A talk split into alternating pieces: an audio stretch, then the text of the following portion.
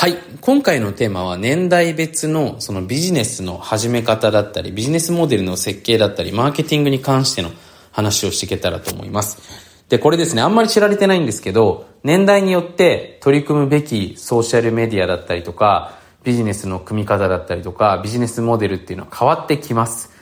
え、カモさん、そんなの聞いたことなかったです。まあそういった方も多いと思うんですけれども、例えばね、すごくわかりやすい話。今の40代以上の方にいきなりソーシャルメディアで何かマーケティングをしていってくださいっていうふうに僕が宿題を出したとしても非常にそれって至難の技なんですよね。それはなぜかっていうとデジタルネイティブ世代と言われているまあインターネットだったりとかこうツイッターとかソーシャルメディアでコミュニケーションを取るのが普通な世代の人たちっていうのはこう何かこうネット上で知らない人たちとこういうふうに交流していけばいいっていうのがもう誤作法として自分のその、まあ、血となり肉となりっていう形で体にこう、なんていうんですかね、馴染んでるわけですね。でもそういったものが馴染んでない方っていうのも当然いらっしゃるわけですよ。で、そういった方がじゃあソーシャルメディアやったところでうまくいくのかっていうと、ちょっと時間がかかるわけですよね。だから、まあ今一つソーシャルメディアっていう例を出しましたけれども、本当にその年代によって自分に向いているマーケティングだったりとか、ビジネスモデルっていうのは変わってくるわけなんですよ。で、それをしっかり理解してビジネスを設計する人としない人だと、やっぱり全く変わってくるわけなんですね。だからちょっとね、まず最近流行っている話で言うのであれば、ソーシャルメディアでその仕事を取っていく、ソーシャルメディア発信をしていくっていうことは、確かにものすごい可能性っていう意味ではね、あの、今までのどんなマーケティングよりもチャンスはあると思うんですよ。じゃあそこに、もともとデジタルネイティブ世代だったりとか、インターネット上で人様を集めていくのが経験がない方が始めたところで、そこでやっぱ勝っていくって、ある程度のそのパイを取っていくって結構これは至難の技だったりするわけなんですよね。なので、実際に僕自身っていうのは、ソーシャルメディアっていうのを使う人たちっていうのは、今の10代とか20代の方、まあ、よくても30代前半までの方々っていう形で提案してるんですよね。別にやるなっていうわけじゃないんですけれども、やっぱりその、その本人たち、それを見ている人たち、実際に使ってきた人たち、それを使って本当に購買活動もしてきた人たちがやっぱり使うのと、それを今から勉強してやる人だと違ってくるわけなんですよ。で、特にその40とか50ぐらいになってくると、その自己承認欲求っていうのをね、あの、満たしてくれる場所っていうのを、あの、必要以上に求めたりする傾向っていうのが結構あって、それはなぜかっていうと、まあ子供が大きくなってきてね、その、父離れ、母離れしていく時代で、時代というか、そういった年頃ですよね。なので自分のことを認めてくれる場所っていうのが欲しくなるんで、SNS ってそういった意味で、ほら、いいねとか、みんな押してくれるじゃないですか。まあ押してくれない人もいるかもしれないですけど。だからそうやって自分のその自己承認欲って満たせるわけですよね。でもその自分の自己承認欲を満たすようなことをしてしまっていると、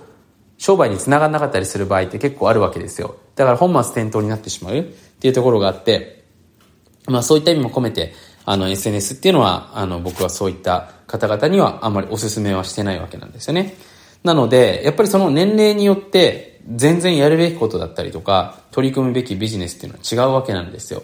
で、若い時っていうのはもう簡単な話です。若い時っていうのは、やっぱりこう、エネルギッシュ性だったりとか、もう派手さだったりとか、もうインパクトっていう部分で勝負していくしかないと思うんですよね。だから今回これお聞きの方でもね、そのスピードだったりとか、あの、まあ、僕もそうだったんですけれども、10代の時僕が一番最初に会社を作った、あ、すみません、10代じゃないですね、21の時に作った会社では、僕の売りってもうスピード性しかなかったんですよね。だからその、信頼を得るためにはもうとにかく速さで勝負していくしかないっていうところで、どこよりも早く僕はこういった部分ができますよっていうところで勝負していったわけですよ。でもそれって10代だけで、じゃあ40代の方がスピードで10代の方に勝てるのかっていうのは勝てないわけですよね。で、そこにじゃあ出てくるのが、その人の正確性だったりとか、その、まあ、例えばコミュニケーションだったりとか、そこからのご紹介だったりとか、そういうちょっと、えー、どっしりしたものに変わってくるわけですよね。なので、40代ってやっぱり10代だと全然変わってくるわけなんですよ。だちょっともう一度話整理していきますけれども、10代の方っていうのはやっぱり勢いとスピードといかにこう目立つのか、まあそういう部分がね、一番ちょうど抵抗がない時期なので、逆にそういった部分抵抗なしに発信していくことによって、あの、どんどんどんどん人が集まってきたりもするので、で、それが許される年頃ですよね。だ10代。で、20代にはそれにプラスアルファして少しスピードが落ちてきますので、やっぱりインタビューとか、その自分のやっぱり20代からはその先輩を入れてった方がいいですよね。自分のビジネスとかやってくるところに。だ僕も20代からはやっぱり自分のビジネスラインのところに自分よりもはるかに年配の方、まあ、50代ぐらいの方かな。えー、僕の場合だったら、そういった方と一緒に仕事をするようにしていって、その自分のその荒さっていう部分をうまくこう補うようなところっていうのを入れていったわけですね。まあ、20代だとね、やっぱりそのリスクが結構見えてない場合っていうのは結構多いので、あの、そのリスクをしっかり補ってくれたり、見えて、見させてくれる人っていうのがやっぱりいるかいないかっていうのは結構大きいんですよね。そういうリスクマネジメントっていうのが逆に20代だとできないので、まあ、どんどん目立っていくんです、目立ってスピード勝負でやっていくんですけれども、そのリスクをしっかり考えてくれる人っていうのをね、入れていくってことですね。で、30代。えー、ここからですね、まあ、この世代の方も多いと思いますけれども、まあ、チームとか広告とかですね、えー、この年代からになってくると、やっぱりそのチームビルディング、あの、自分で家族を持たれたりとかね、まあ、会社でもそれなりに役職が、あの、上になってきている方も多いので、この段階になったらやっぱりチームビルディングを使っていったマーケティングとかビジネスをしていった方がいいですよね。まあ、これから起業する人もそうなんですけれども、要は自分一人でやらないってことですね。もう自分一人でできることっていうのが、この年代になってくると、結構限界値って見えてきちゃってる年齢なんですよ。まあ、20年の時って何でもやってあげるぜって感じだったんですけども、逆にこの年になってくると、同じようなその年頃の人たちでも結構スペシャリストだったりとか、周りに結構すごい専門家の方がいれ、割といらっしゃる年齢なんですよね。自分でできることと自分でできないことっていうのをしっかり明文化して、それでしっかり仕事を自分がやるところはここっていう、そのルールとその役割ですよね。作っていく年齢っていうのがこの年代なんですよね。まあ何を隠そう僕自身もですね、30になってからやっぱり、その、チームだったりとか、本当の意味でのその、マネジメントですよね。っていうのがやっぱり始まっていって、まあ例えば人事だったりもそうですし、あの会社の本当にしっかりとした仕組みっていうのもね、でき始めたのがやっぱりこの年代からだったんですね。なので、ここが非常に重要になってくるってことですね。はい。で、あと、まあ、広告なんかも30代ぐらいから始めてってもいいんじゃないかなと思いますよね。やっぱり SNS で表に出ていくっていうのもいいんですけれども、さっきも繰り返したように、SNS っていうのは基本的に派手なものでね、えー、やっぱり人がこう、思わずドーパミンが出てしまうものっていうのが見られますので、そういう例ってやっぱり激しい企画じゃないとできないわけですよ。だから年齢とともにそういった企画ってやっぱりできづらくなってくると思うので、当然ながらね。それを別に無理にする必要はなくて、じゃあ広告の方をしっかり勉強していくっていうところが、えー、おすすめなやり方なわけですよね。で、次ですね、40代からなんですけれども、ここもね、チームだったりとか、今度ここからはやっぱりその、自分のその、なんて言うんですかね、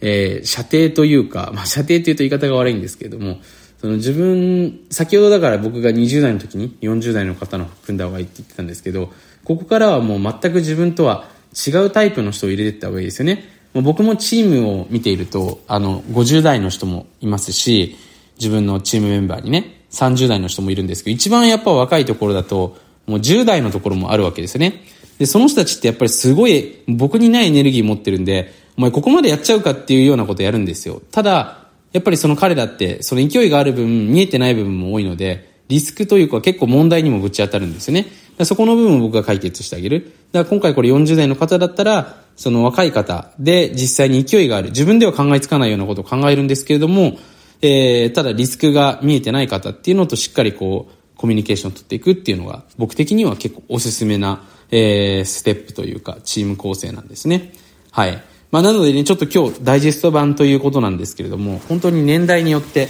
やるべきことが変わってきます。特に最近だとなんか僕もよく相談に乗るんですけど、多分誰かが勧めてるんじゃないですかね。40代の方とかでも TikTok とかね、そういったものでマーケティングしてったら人集まりますよっていう方がいるみたいなんですけど、僕は本当にそうは思わなくてですね、やっぱ人それぞれ違うので、自分に合ってないものやっても疲れるだけですし、逆に自分の価値また下げちゃうことになりますので、しっかり自分の年代と正確に合ったマーケティングとかビジネスっていうのをしっかり組み込んでいかないと、やっぱ長く続いていかないですからね。やっぱ長く続いていかないと人って集まってこないので、そこをちょっとぜひですね、えー、覚えておいていただけたらなというふうに思っています。はい。まあ、そんなわけでね、最近もちょっとポケットビジネススクールっていう僕のスクールに、あの、結構多くの方がね、入ってくださってますけれども、えー、ぜひね、ちょっと僕からもうちょっと個別でビジネスの勉強とか学びたい方は僕のぜひビジネススクールもちょっと宣伝になっちゃってますけれども、えー、チェックしていただけたらなというふうに思っております。みんなでね、楽しく勉強していけたらと思います。今回も最後まで聞いてくださってありがとうございます。